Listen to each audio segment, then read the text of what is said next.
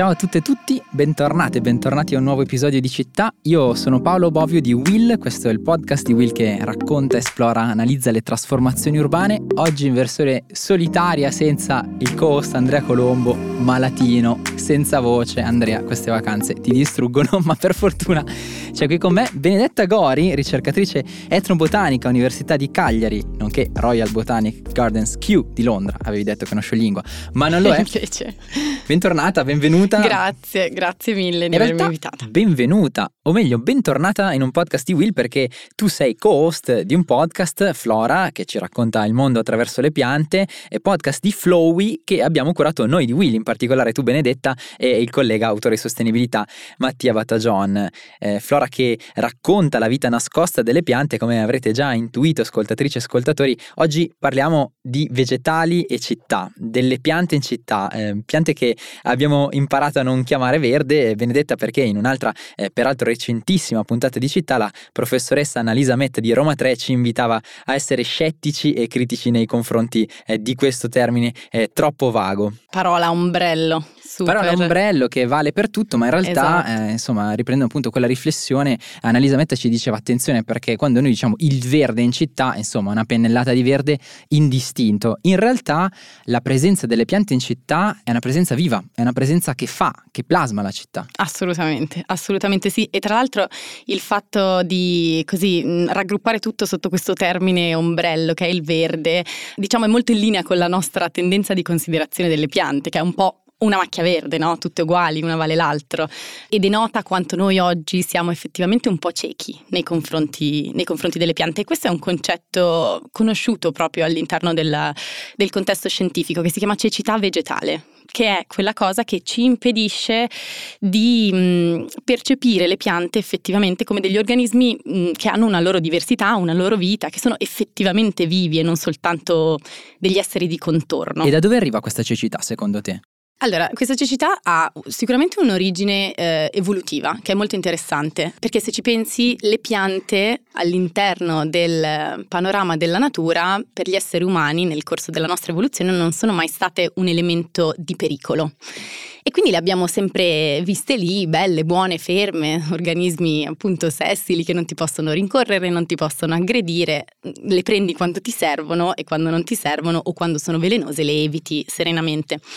Quindi questo non pericolo nei confronti delle piante ci ha portati un po' ad ignorarle, a non farci caso, quando invece magari se camminiamo in un bosco siamo molto più in uno stato di allerta nei confronti degli animali, perché ci possono essere degli animali pericolosi o in mare o in altri ecosistemi di vario genere, perché gli animali ci possono attaccare. Quindi questa componente evolutiva, poi oggi non è più così perché viviamo appunto nelle città in gran parte, ma nel corso della nostra storia, evoluzione su questo pianeta, ci ha portato a considerare le piante come un qualcosa di marginale rispetto agli animali, non farci caso.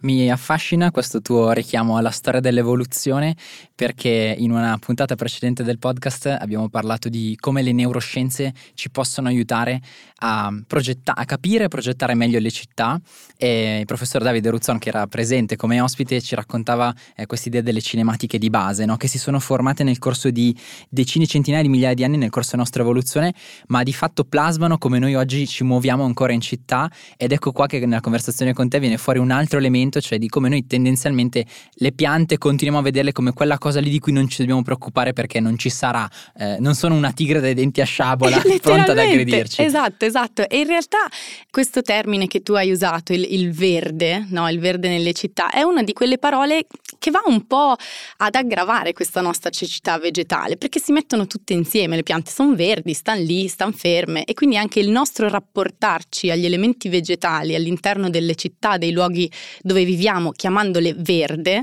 va a rimarcare, ad aggravare questa nostra tendenza a considerarle poco.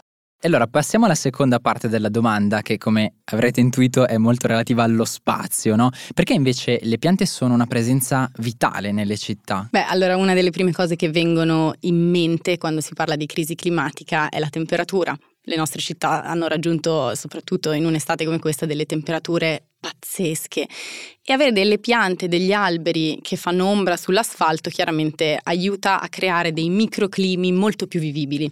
Cioè le piante questo fanno, sono in grado di, di fare questa termoregolazione che sicuramente può abbassare di diversi gradi la temperatura dell'aria che le circonda e questo è sicuramente qualcosa di molto importante che possono fare. L'apparato radicale delle piante va a creare una struttura del suolo più sana, ricca di humus, che quindi è in grado di accogliere l'acqua e quindi anche lì nel caso di grandi temporali, di tempeste, avere un suolo ricco ed equilibrato e biodiverso è una garanzia di non disastro, diciamo, aiuta a prevenire fenomeni come quello dell'erosione del suolo e ad assorbire l'acqua in eccesso perché ovviamente un suolo arido non è in grado di accogliere l'acqua. Altra cosa che fanno le piante non strettamente eh, relativa alla crisi climatica, ma comunque si parla tanto di, di, acqua, si parla tanto di siccità, quindi è giusto secondo me menzionare anche questo tema, è quello del filtraggio dell'acqua, della pulizia dell'acqua, che è una cosa che si chiama fitodepurazione. Ed è un qualcosa che le piante riescono a fare grazie all'associazione con dei batteri che vivono nelle loro radici. Sostanzialmente le piante prendono l'ossigeno dall'atmosfera, dal, dall'aria, e lo trasferiscono alle loro radici dove sostanzialmente lo danno da mangiare ai batteri che sono in grado attraverso la loro attività di metabolizzare le sostanze, le sporcizie, le sostanze inquinanti presenti nell'acqua e quindi di filtrarla. Quindi questa associazione di due elementi della natura che ci permette di avere acqua pulita. Favoloso. E tutto questo, come dire, lo fanno, lo fanno gratis, lo, lo fanno, fanno gratuitamente. È esatto. Loro, è, loro, è, un po' il loro ruolo eh, che noi tendiamo, tendiamo, un po' a trascurare o forse, o forse a dare per scontato. Oppure all'opposto, da un certo punto di vista potremmo dire che invece accogliamo la presenza delle piante, la presenza vegetale in città con uno scopo, immediatamente, cioè mettendole a sistema, sfruttandole all'interno eh, di, un, di, una progettualità, eh, di un progetto urbano, anche grazie a tutte queste loro meravigliose caratteristiche. Eh, eppure non sempre le trattiamo in modo gentile, giusto? Per passare anche no. alla, all'aspetto della bellezza. Eh, c'è, c'è, un elemento davvero, come dicevamo anche con la prof Metta, eh, un, po', un, po', estrattivo, no? un, po', un, po', funzionale. Assolutamente, cioè le piante sono strumenti, non, non le percepiamo come elementi viventi eh, con le quali dobbiamo coesistere e convivere in maniera armoniosa all'interno delle città. Sono dei, degli strumenti, proprio meri strumenti che ci servono per migliorare la nostra vita nelle città. E quindi mi piace come tu abbia usato la parola gentilezza bellezza, perché ehm, la trovo molto giusta in questo contesto. Noi non trattiamo purtroppo non le so piante. Se le piante di casa mia sarebbero contente eh, di, questa, di, di, questa, parola, forse un po' uno scarico di coscienza, diciamo. no. Vedo che ci siano molti plain killer anche tra, anche tra le persone che ascoltano, che ascoltano, città. Vi perdoniamo, vi perdoniamo tutti. Uh, però ecco, a me capita spesso di, di passare per strada e notare per esempio come gli alberi che costeggiano le strade sono confinati, il loro apparato radicale resta confinato in un metro quadrato di suolo, spesso si vedono proprio le radici che cercano di venire fuori da sotto l'asfalto e questo è assolutamente dannoso per la pianta o come per esempio nelle praterie, nei parchi le, le specie erbacee vengano, vengano, tagliate, vengano falciate sostanzialmente prima di essere in grado di sviluppare i semi e quindi di riprodursi autonomamente o di poter diventare nutrimento per gli impollinatori, così come anche la potatura degli alberi. Ci sono diversi accorgimenti che potremmo fare per coesistere in maniera più armoniosa con le piante nelle nostre città, sicuramente. Eh, ad oggi è un po' uno sfruttamento, come hai detto tu. Ti sto per chiedere che cosa possiamo adottare, quali eh, accorgimenti possiamo adottare appunto per essere più gentili, però prima volevo sottolineare ancora una cosa, quando tu hai, hai parlato delle, delle, radici delle piante, no? che non ci stanno in queste piccole sedi stradali che le abbiamo riservate, mi tornava in mente il tema della cecità vegetale, perché noi in quel caso non vediamo una pianta che fa fatica a crescere, vediamo l'asfalto che, esatto. si, che, che si, crepa, no? quindi cioè, eventualmente ci stanno anche un po' sulle scatole. Assolutamente, assolutamente sì, cioè tutti mh, questi piccoli disagi che la pianta ci crea, ma che in realtà poi fanno soltanto parte della sua lotta per la sopravvivenza, da noi vengono visti come delle rotture di scatole. Anche la scelta degli alberi che noi piantiamo in città. Al mondo esistono alberi maschi, alberi femmine o alberi che diciamo contengono sia il maschio che la femmina sulla stessa pianta. Quello che tendiamo a fare nelle città è piantare solo alberi maschi. Perché? Perché non vogliamo i frutti spiaccicati per terra. Ecco. Perché non vogliamo i frutti spiaccicati per terra? Ed è vero, è chiaramente un, un disagio quando magari vai a considerare lo sforzo di pulizia delle strade, però vai anche a privare la pianta del suo ciclo riproduttivo naturale, ovviamente. Ti racconto questo aneddoto perché eh, questo che stai dicendo lo riscontro e credo che lo possiamo riscontrare tutti in esperienza quotidiana. Allora, io ho la fortuna di vivere in una corte, eh, insomma, abbastanza anche datata, dove eh, c'è anche un albero che cresce dentro, diciamo, e però è stato piantato molto a ridosso del, eh, de, delle mura e in particolare eh, questa pianta, che è una pianta di fichi, stai, oh, già capendo bello. dove voglio arrivare, eh, con un ramo si estende sopra un passaggio che conduce poi a delle scale, no? Allora, ehm, a proposito di quanto siamo anche disabituati no? a, v- a, vedere gli alberi, le piante, come dire, come degli esseri viventi che fanno, che fanno eh, il loro corso, a un certo punto quest'estate sono iniziati a comparire no? dei, dei, fichi, eh, dei frutti che poi sono cresciuti e nessuno li ha colti incredibilmente, no? Perché, eh, come dire, non si diciamo, ma di chi sono, li posso prendere, non li posso prendere. Fatto sta che a un certo punto questi fichi belli maturi hanno cominciato a cascare che a terra.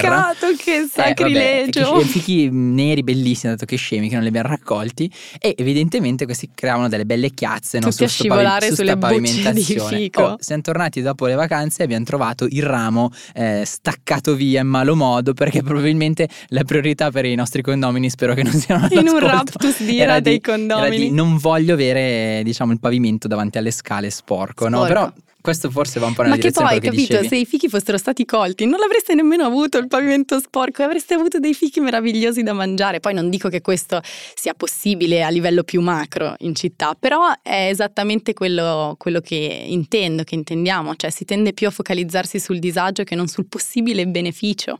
E tra l'altro forse avere dire, un maggiore equilibrio no, tra, eh, tra le, le, i generi delle piante, avendo quindi anche eh, piante da frutto, forse potrebbe essere interessante chissà anche per costruire eh, progetti, eh, mi vengono in mente con le scuole, con altri gruppi, dove poi invece queste piante che sono di tutti, che sono del patrimonio pubblico, eh, i frutti li si va a raccogliere, cioè potrebbe essere un modo per generare un piccolo impatto, ma al contempo per allenarsi ad avere una consapevolezza del fatto che anche in città non siamo fuori dalla natura, perché eh, questo è un po' anche il tema che, che stiamo continuando a toccare toccare, no? Pensiamo alle esatto. città eh, separate dalla natura, ne abbiamo parlato tanto in quel podcast eh, con Silvia Lazzaris in dialogo con i ragazzi delle scuole di Milano.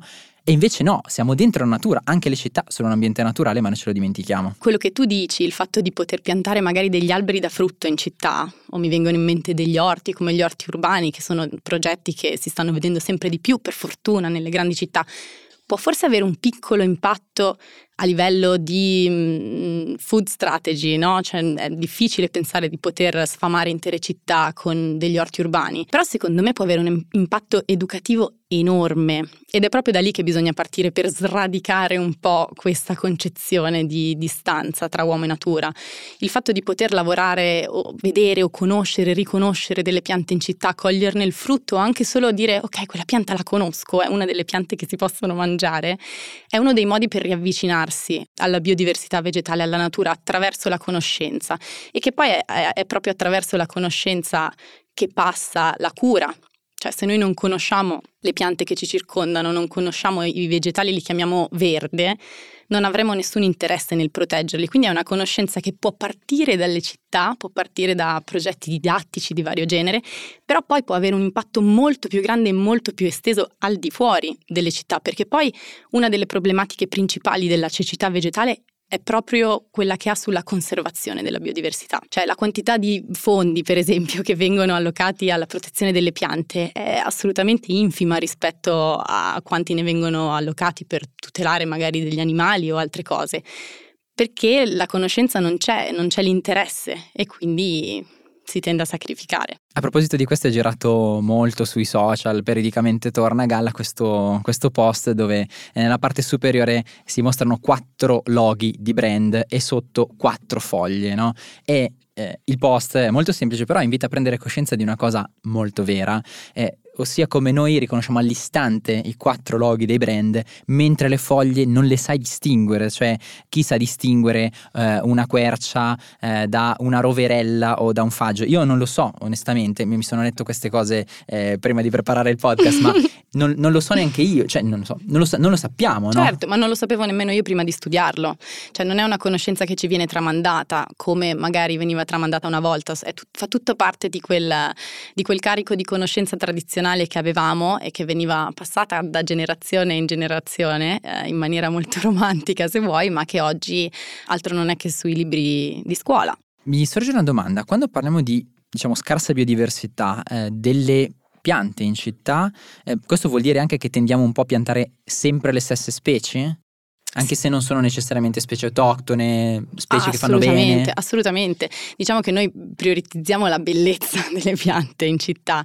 Spesso piantiamo specie autoctone, molto spesso piantiamo specie alloctone, specie tropicali. Pensa che questa nostra ossessione per le specie belle, per le specie tropicali è stata la causa della diffusione di tantissime specie invasive che ci sono in ah, Italia o in altri paesi, non solo in Italia, questo è successo ovunque.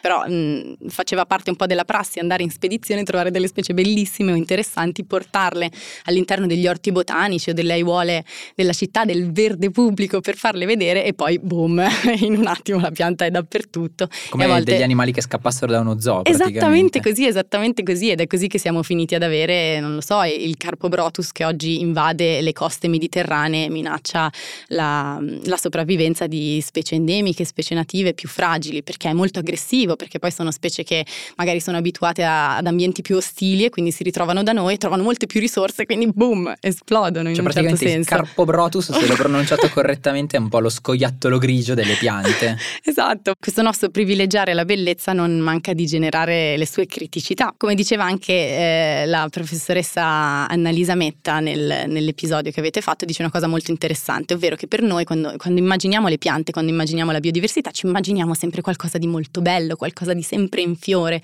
qualcosa di di, molto piacevole alla vista, no? di molto delicato, quando invece la pianta ha tutto il diritto di dover fare il proprio ciclo vitale. Ed è problematico perché spesso questo viene impedito all'interno delle città proprio per arrivare ad avere il fiore, ad, ad, avere il bello e qui torniamo al tema della bellezza, della gentilezza nei confronti delle piante.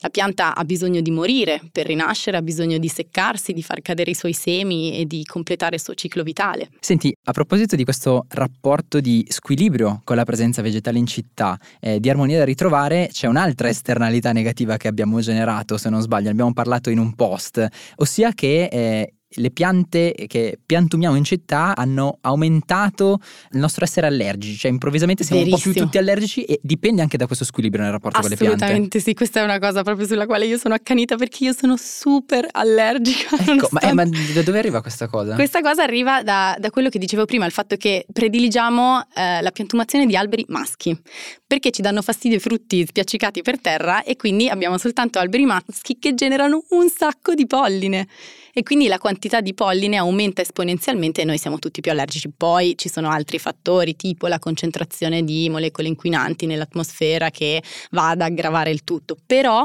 sicuramente la presenza così preponderante di individui maschili degli alberi è quello che negli ultimi anni ha fatto un po' eh, avvenire la catastrofe dell'allergia. Care ascoltatrici, ascoltatori allergici, sappiate che quando si parla degli impatti diretti, eh, eccoci, eccoci qui. Eccoci qui, più frutti, meno allergia. Insomma, riassumendo, spazio, tempo, bellezza. Abbiamo detto ancora una volta come le città non sono uno spazio separato dallo spazio naturale, ma sono uno spazio naturale dove la presenza delle piante è fondamentale. Tanto più in questo tempo, tempo di crisi climatica, dove le piante sono nostre alleate e quindi sono anche portatrici di una bellezza che però non è una bellezza ornamentale, ma una bellezza viva, ruvida, eh, che punge, non è solo una bellezza così da, da ammirare, eh, dentro un rapporto che va ricostruito perché eh, invece quando è un rapporto squilibrato come quello che viviamo oggi, eh, si generano a cascata tutta una serie di altri squilibri. Però è vero anche il contrario, cioè che, e questo è qualcosa che percepiamo proprio nel nostro quotidiano, quando in una città ci sono più piante, quando le piante sono una presenza eh, anche frequente no? all'interno della città eh, che, che viviamo, che attraversiamo, percepiamo un benessere, qualcosa di, di, inconscio. Forse non le vediamo, le piante, cecità vegetale, però comunque le apprezziamo alla fine. Assolutamente. E questo benessere non è neanche così tanto inconscio, anzi, ti dirò di più, è molto tangibile e super recentemente questa cosa è stata proprio dimostrata più concretamente a livello empirico. Si tratta di un'ipotesi scientifica, una, una cosa che nasce come ipotesi scientifica e che oggi è stata dimostrata più concretamente, che si chiama biofilia. Biofilia. Biofilia, se vogliamo fare un po' di etimologia abbiamo... Questo è un podcast che ama fare l'etimologia. Oh, ok, vuoi farla tu? Vuoi azzeccarla tu? No, perché sennò poi Andrea Colombo mi dice che, che faccio sempre secchione, quindi vai. Vabbè, bio, vita e filia, amore, no? Quindi Bellissimo. parliamo di amore per la vita in quanto vita non umana. La biofilia è un concetto, un'ipotesi sostanzialmente che parla della naturale inclinazione, propensione dell'essere umano ad avvicinarsi e interagire con altre forme di vita non umana. Ed è un tema bellissimo secondo me, perché lo facciamo? Lo facciamo perché chiaramente questo contatto ha dei benefici su di noi, benefici che diciamo negli ultimi anni da quanto questa ipotesi è stata formata non sono mai stati totalmente chiari, sappiamo che le piante ci fanno stare bene, che ci rendono più sereni, più felici, quando abbiamo bisogno di rilassarci o di sconnetterci, andiamo in montagna, tutte queste cose qua, però a livello di salute cosa fanno? E qualche mese fa è uscito uno studio molto interessante su una rivista scientifica che si chiama Science Advance, che dimostra come la vicinanza, il contatto sul lungo termine con le piante all'interno di spazi urbani, tra l'altro, possa allungare la vita di una media di due anni e mezzo che io ho trovato straordinario. È uno studio che è stato condotto negli Stati Uniti su un campione di più o meno mille persone eh, da penso non so se quattro o sei diverse città degli Stati Uniti. Sostanzialmente gli scienziati cosa hanno fatto? Hanno studiato, hanno monitorato l'invecchiamento di persone, di queste mille persone, su un arco temporale di 20 anni e hanno comparato questi risultati al cambiamento del cosiddetto verde pubblico nelle città e hanno dimostrato che i soggetti che stavano più esposti al verde pubblico vivevano più a lungo, cioè il loro invecchiamento cellulare progrediva più lentamente. Quindi non solo le piante ci fanno star bene perché sono belle, ma riescono ad entrare fin sotto la nostra pelle in un certo senso e ci permettono di vivere meglio e più a lungo perché poi l'invecchiamento cellulare sappiamo che è causa dell'incidenza maggiore di patologie cardiovascolari, di malattie neurodegenerative e quindi vivere meglio e vivere più a lungo. E qui torniamo alla dimostrazione che noi siamo a livello proprio evolutivo, a, li- a livello biologico, parte della natura e questo ce lo dimostra il nostro corpo perché ne abbiamo bisogno, abbiamo bisogno di questo contatto e quindi quello che dobbiamo fare è investire nella creazione di questo contatto all'interno dei luoghi che abitiamo, quindi oggi le città. Quindi lo slogan che possiamo riassumere è città più non voglio dire verdi, città con più piante sì. sono città più vivibili per tutti, sono città migliori per tutti. Esatto, sono città migliori per tutti. E... Mi viene da dire che un po', un po', si può, anche questo è una cosa che abbiamo un po' nella coscienza, no? poi tra dire e fare, eh, cioè come dire, chi non, chi non, lo vorrebbe in un chi certo non lo punto vorrebbe? Assolutamente, siamo tutti bravi a dirlo, però poi dobbiamo focalizzarci sulla progettazione di queste benedette città e ci sono effettivamente delle regole e delle proporzioni che possiamo mettere in pratica. C'è la regola del 330-300 mi sembra. La regola del 330-300 cosa vuol dire? Vuol dire che eh, ciascun cittadino all'interno di una città dovrebbe poter vedere tre alberi dalla sua finestra, il suo quartiere dovrebbe avere una copertura vegetale del 30% e dovrebbe esserci un parco a 300 metri da casa sua. E questa regola è molto bella anche perché si collega benissimo a quello che dicevo prima della biofilia. Pensa che il primo studio ehm, che attesta la biofilia a livello scientifico è stato condotto all'interno di un ospedale in, Pes- in Pennsylvania su un campione di diversi pazienti che dovevano recuperare dopo interventi chirurgici. E ehm, questo scienziato, che si chiama Robert Ulrich, ha scoperto che i pazienti che dalla loro finestra vedevano degli alberi guarivano molto prima. E quindi anche lì tre alberi fuori dalla nostra finestra possono avere una, un beneficio sulla nostra salute, sulla nostra mente, sul, proprio sul, sul, nostro vivere le città che non ci immaginiamo probabilmente. Davvero tantissimi spunti e anche la concretezza di quanto siamo distanti, no? chi più chi meno, eh, però da eh, città dove anche le piante eh, sono una presenza rispettata e valorizzata, oltre che anche ben sfruttata per quello che, per quello che è giusto fare. Questa regola del 3, 30 30, 300 è qualcosa che, che possiamo tenere a mente. La buona notizia è anche che le città hanno questa capacità innovativa di sperimentare, di provare a mettere a terra rapidamente soluzioni come questa, magari progettando eh, nuovi quartieri. E qua a proposito non posso non citare come Benedetta, anche tu devi prendere, de- non devi prendere impegni 25-26 ottobre a Milano, Future for Cities, eh, il festival delle città che cambia sarà proprio un momento dove mettiamo a tema tutti questi, tutti questi discorsi, tutte queste sfide. Eh, lo ridico, insomma, vi faremo una testa tanta, abbiate pazienza nelle prossime puntate del podcast, ma se eh, avete promosso o conoscete dei progetti di innovazione urbana eh, che stanno facendo la differenza in una città grande, piccola, media, non importa, nel nell'ambito urbano fino al 20 settembre sul sito willmedia.it slash future for cities, future uh, for cities con, è scritto come 4, potete candidare o segnalare un progetto. Le categorie sono ambiente, mobilità, eh, innovazione, sviluppo urbano locale, comunità e rigenerazione urbana, me le sono ricordate tutte, non sto Ale. nemmeno guardando il sito, Benetta lo può confermare. Sì, confermo. E quindi ci si, può, ci si può candidare anche in più categorie, potete candidare o segnalare i progetti e poi 25-26 ottobre vi aspettiamo Siateci a base, tutti. a base a Milano. Siateci tutti, Beh, mi segno che ci sei pure tu, eh, eh se no, ci sono, ci sono, ti guarderò ci sono. E, non, eh, e se no ti, eh, ti rompo le scatole. Sarà un bellissimo momento per confrontarsi tra esperienze, buone pratiche, ma anche visioni, ma anche problematiche,